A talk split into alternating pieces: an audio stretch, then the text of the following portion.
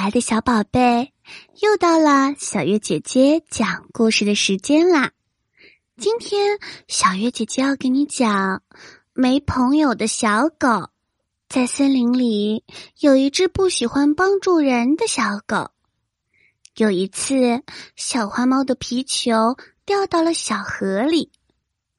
小花猫找到了小花狗，说：“小狗哥哥。”你能帮我把球捡回来吗？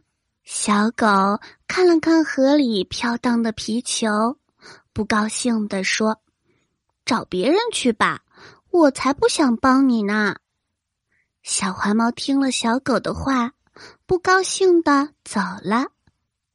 小鸡的花手绢丢了，来到小狗面前，对它说：“小狗哥哥。”你能帮我找一下花手绢吗？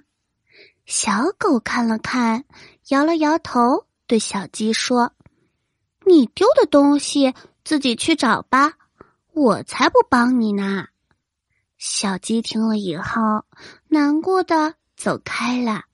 渐渐的，森林的小动物们再也不愿意搭理小狗了。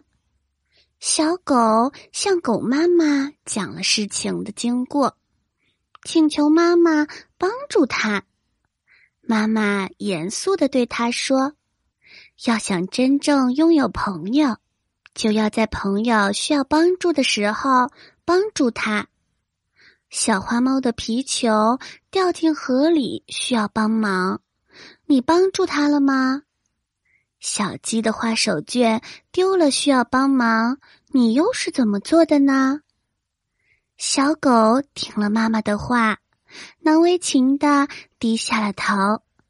他对妈妈说：“妈妈，今后我一定做一个乐于帮助别人的人。”从此以后，小动物们遇到什么困难，小狗都立刻冲上前去帮他们解决。